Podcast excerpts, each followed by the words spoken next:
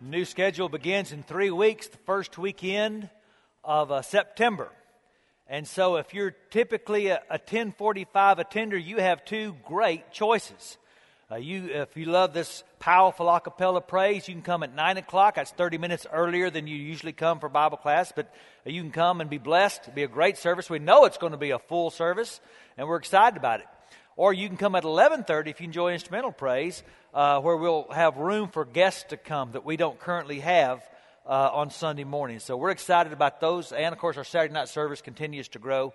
Three great options, and uh, we just ask you to uh, pick the one that serves your family best and love everybody. It's going to be a great experience. Now we have some exciting things happening about the time of the schedule change I want you to make aware of. For example, on September 6th, that Saturday night, we are going to have a Christian comedy concert.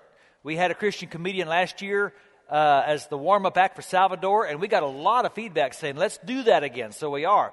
Two of the best known Christian comedians in the country, Bob Smiley and Carlos Oscar, are going to be with us. They're hilarious. Uh, it's great, wholesome entertainment with a message. So uh, whether you come on Saturday or not, you can come uh, at 7, get some pizza, and enjoy the show. It's going to be a blessing. Bring a friend. Then on Wednesday night that week, September the 10th, our friend Max Lucado, after two year absence, is back with us. One of the most popular Christian authors in the world. And uh, a great time to bring a friend. And then the following weekend is what we call launch weekend, what we used to call Friends Day. Uh, I'm starting a new series called American Idols, and we're going to study some of the things that we as Americans worship uh, as much or more than we worship God. It's going to be a rich study. So you've got uh, several things happening in a, in a space of about eight days that are wonderful opportunities to invite a friend. And speaking of inviting friends, I want now to launch into our lesson. We've been all summer discussing our new identity in Christ. And I've specifically chosen the word ambassadors to close this study with. Maybe you heard the story of the two women walking together, and one said, You know, I haven't seen you in a long time. Where have you been? And the other said, Well, I've been busy taking a first aid training course. And her friend said, Oh, really? Has it proved helpful? She said, Immensely. And just the other day, for example, I was walking down the street and I heard a terrible crash and I turned and these two cars had wrecked and there were a couple of bodies laying in the street and there was blood everywhere. And a friend said, Oh, and did your first aid training come in handy? She said, It sure did. I thought I was going to faint, but then I remembered my training. I put my head between my knees and I didn't pass out. Now, I think maybe she's missed the point of taking first aid training. And some of us have missed the point of why we're learning about our new identity. God didn't go to all the length He went to to teach us about our new identity in Christ so that we could keep the knowledge to ourselves.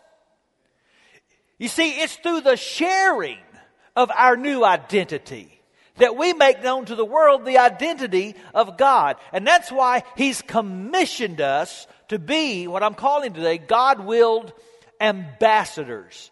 We've looked at some great words to describe who we are in Christ. We're the friends of God. We're heirs and co heirs with Christ. We're slaves and we're saints. But we're also ambassadors. Look with me at 2 Corinthians chapter 5. Now, this is one of the key texts in the New Testament about the new identity. So from now on, we regard no one from a worldly point of view. Though we once regarded Christ in this way, we do so no longer. Therefore, if anyone is in Christ, he is a new creation. The old has gone, the new has come. Now, this is the promise to anyone. Anyone can be a new creation. Anyone can get a new identity. Paul says all this is from God, who reconciled us to himself through Christ and gave us the ministry of reconciliation. That God was reconciling the world to himself in Christ, not counting men's sins against them. And he's committed to us the message of reconciliation. We are therefore Christ ambassadors as though God were making his appeal through us. We implore you on Christ's behalf, be reconciled to God. God made him who had no sin to be sin for us, so that in him we might become the righteousness of God. Now, did you notice how Paul links the new creation to a new vocation? Now that you've got this new identity, you have a new responsibility. And the failure to understand this is probably the chief reason that people are stunted in their growth of their new identity. I remember years ago I read an article about a guy who dives in the ocean to catch exotic fish uh, to sell to people who like to keep them in their aquariums in their house. And one of the most popular fish he tries to catch is a shark, baby sharks.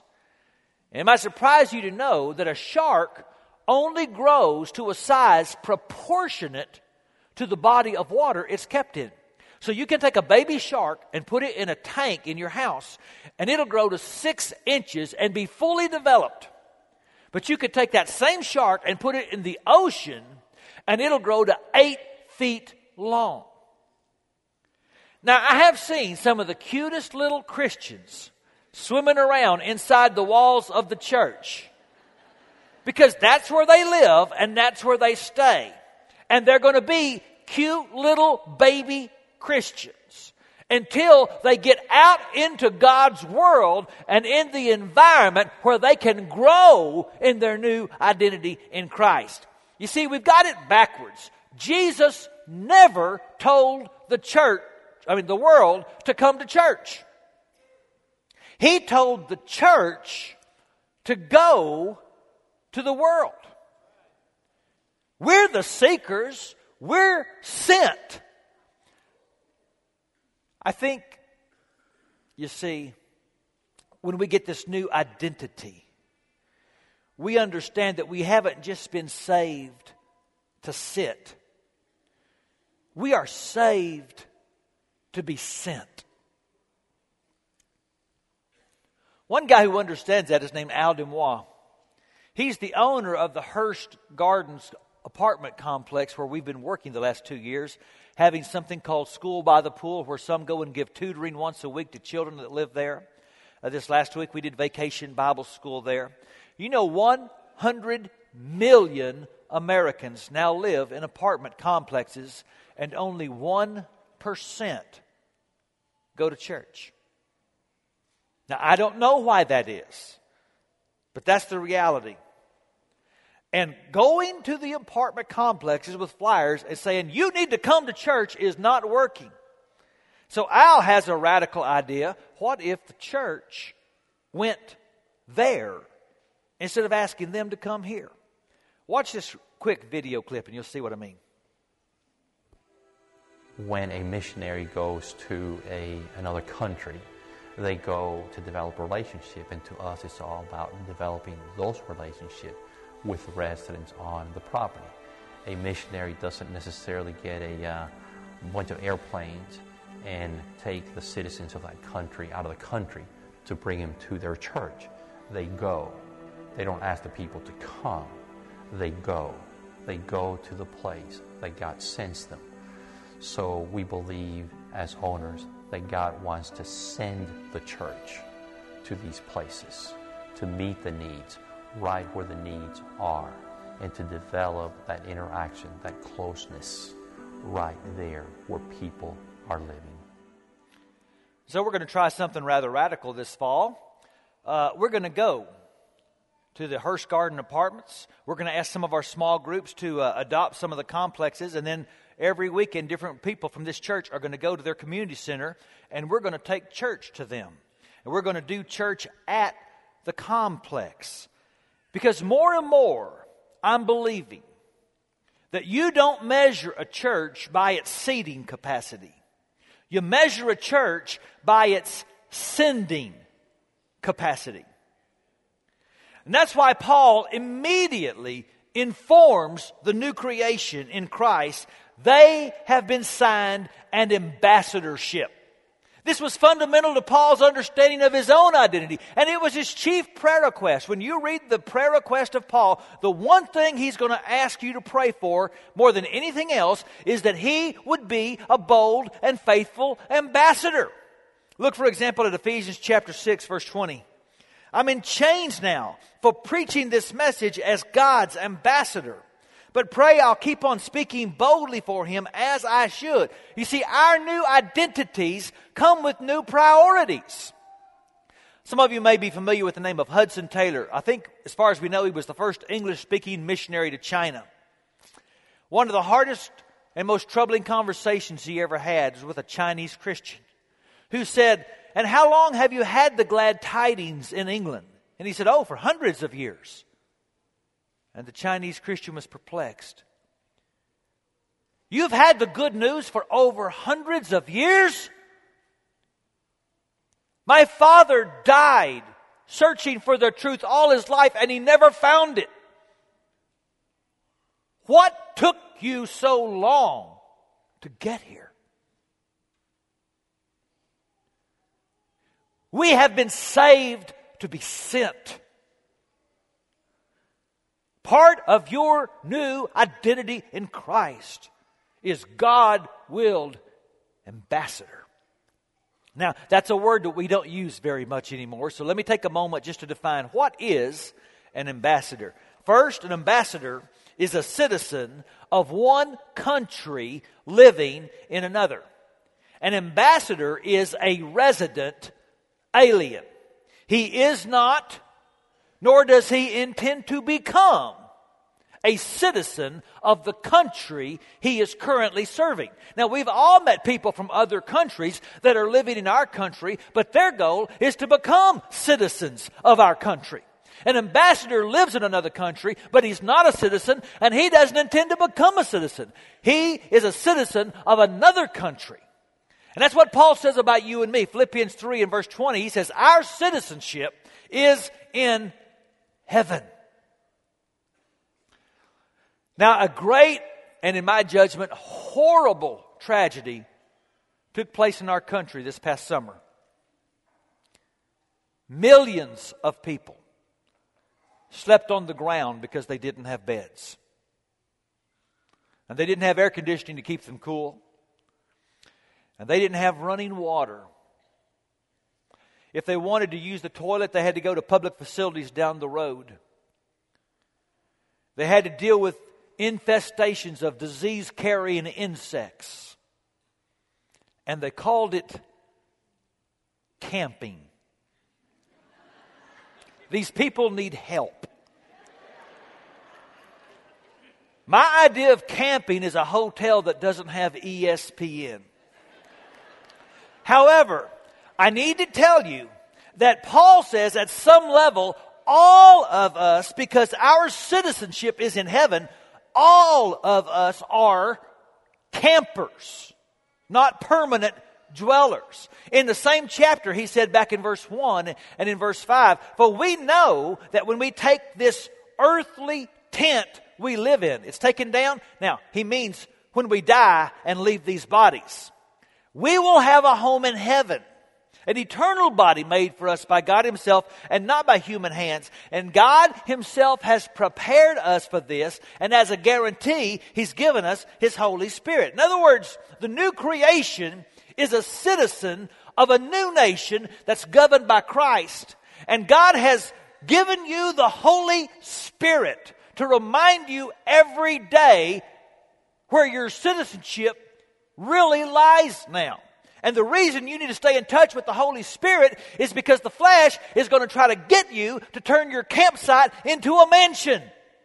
Don't do that. Don't turn your campsite into a mansion because this is not where your citizenship is. Your citizenship is in heaven and you're ambassadors, which means you have a home, but it's not your real home. Because you're a citizen of one country living in another. Second thing about ambassadors they are representatives of his or her ruler and people. And so an ambassador is to embody the very best of the values of the country he represents. Some of you remember two summers ago, I had the privilege, along with Dr. Royce Money of ACU and Max Lucado and uh, Dr. Gary Smith of Fielder Road Baptist Church and some other evangelical leaders in America. We got to go to China and actually got to meet with communist government officials to talk about more tolerance for Christians in their country. And one of the highlights of our trip is that we got to have lunch there in Beijing with the Honorable Clark T. Randt ambassador of our country to China. And it was really interesting to hear him talk about the nation and to learn more about his role in relations between the two nations. And one of the things that dawned on me as we visited was Ambassador Randt is never off the job. When you're ambassador to a country, you don't say, well, I work eight to five and now I'm clocking out and I'm not ambassador till eight o'clock in the morning. He is ambassador. He represents you and this country to China 24 7. He is always ambassador. Now, what that means is he can never participate in some of the behavior characteristic of many tourists. There's many tourists in China right now for the Olympics. Some of them are behaving poorly. Some of them are going to go out and get drunk. Some of them are getting fights. They're going to get arrested. And it's not going to make a single headline. But if Ambassador Randt ever participated in any of those activities, it would be front page and he would get fired because he is 24 7 to represent what is the very best and most noble about his country. He is always on the job. And so are you. Several years ago, I read a story about a man in Florida who got all of his savings, his life savings, and got it in a cashier check. And he got in a cab and left the check. And the cab driver, Bob Reed, found it and turned it into authorities so that the owner could get the money back. And he was asked, Were you tempted to take the money? And he looked perplexed. He said, No. He said, You need to know something about me. I'm a part time cab driver and a part time bodybuilder, but I am a full time Christian. Now, God may not have called you to full time Christian service like He called me, but He has called you to full time Christian living. You represent Jesus and you represent all the citizens of Jesus' kingdom, everywhere you are. That means tomorrow when you're fighting the traffic at 820, you represent Jesus. That means when your boss has a bad day. That means when you're at the ball game watching your child play. That means when your mate is irritable. That means 24 7, you are to represent to the world what is the very best about the kingdom of God. That's why Paul could say in Colossians 3 and verse 17, whatever you do or say, let it be as a representative of the Lord Jesus. Because an ambassador is a citizen of one country living in another. An ambassador is a representative of his ruler and of his fellow citizens.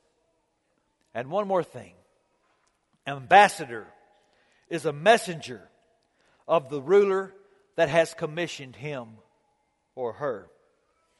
Now, we all know about freelance ambassadors. Typically, they're Hollywood celebrities who think they can go to some hot spot in the world and speak for all of us, even though they've never been sent by our country. And it's great publicity, but it's horrible diplomacy. Because they have not been commissioned to speak for this nation. See, an ambassador understands. He does not speak in his own name. There's a givenness about his message. He's not to manufacture it, he is to deliver it. For example, I read in May that President Bush sent Ambassador Randt to President Hu of China to protest human rights violations. It was not the ambassador's job to change the message, to manufacture the message. It was not his job even to negotiate a response.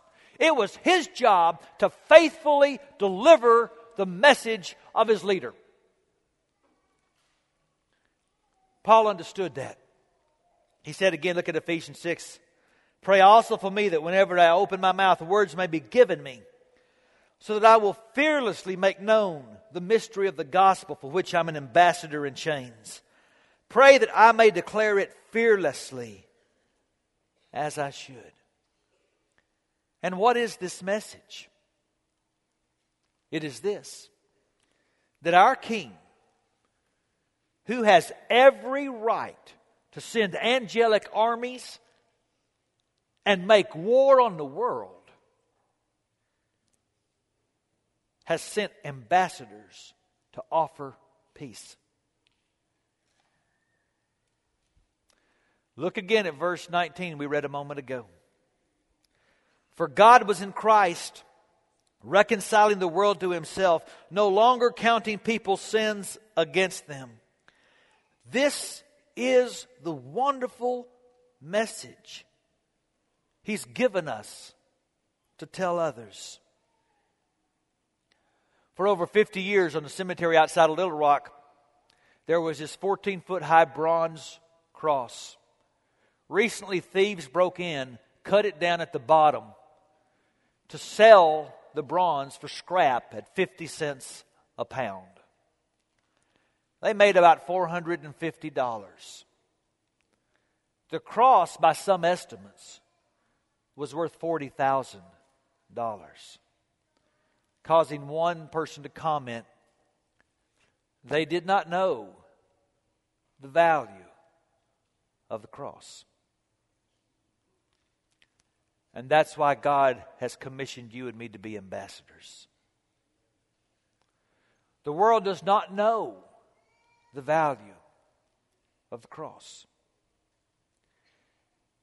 The cross and its message changed your identity. And now getting that message out is your highest priority. Some of you that are older remember the classic movie Yankee Doodle Dandy with Jimmy Cagney. They were actually filming that movie when the Japanese bombed Pearl Harbor.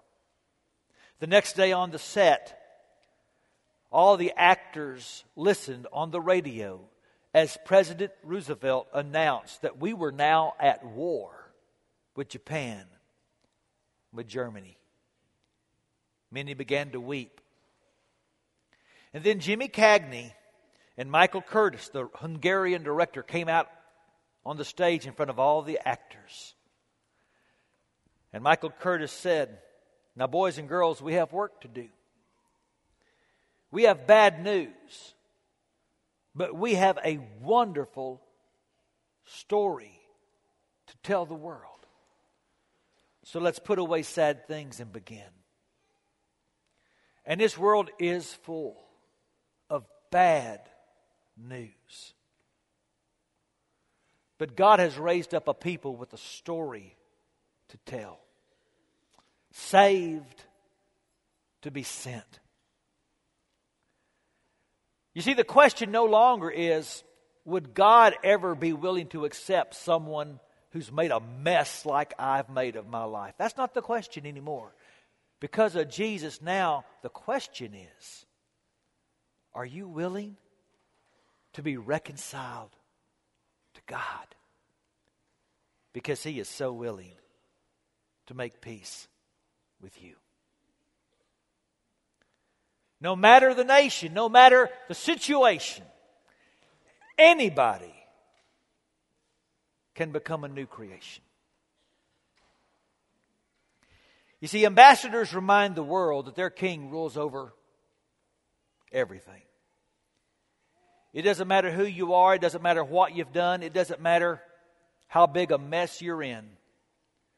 Our message is that our King reigns. And what gives our message power is our own changed lives. You see, there's no more compelling witness for our King than when you tell somebody your story about your new identity. We all have a story. If I was going to tell you mine, it would look something like this. Because this is who I used to be.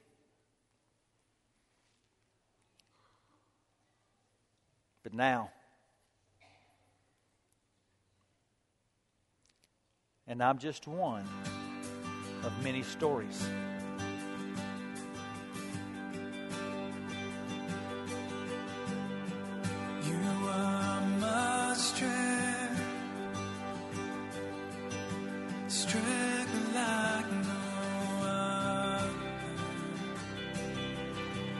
strength.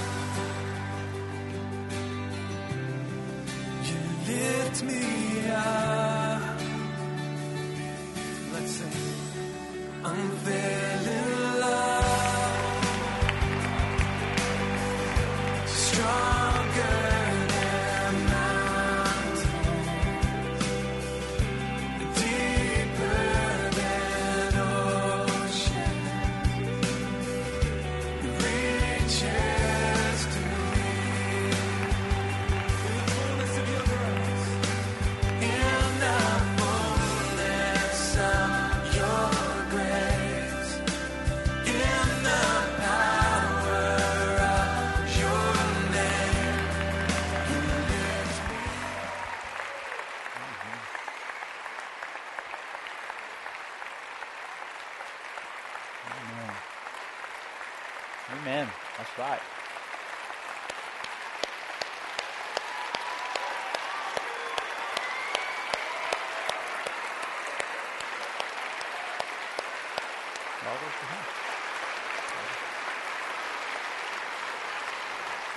This is who we are. Not a bunch of fakers. We're all people in need of rescue. We all have a story. None of us have to be defined anymore by who we used to be. We can all have a new identity. We're going to sing a song of praise to God, and if you'd like prayer, go to our chapel. We'd love to talk to you and bless you. If you're ready to join Christ's army and be baptized today, just come down to the front right now. We're going to take a moment and just thank God for what He's doing in our midst.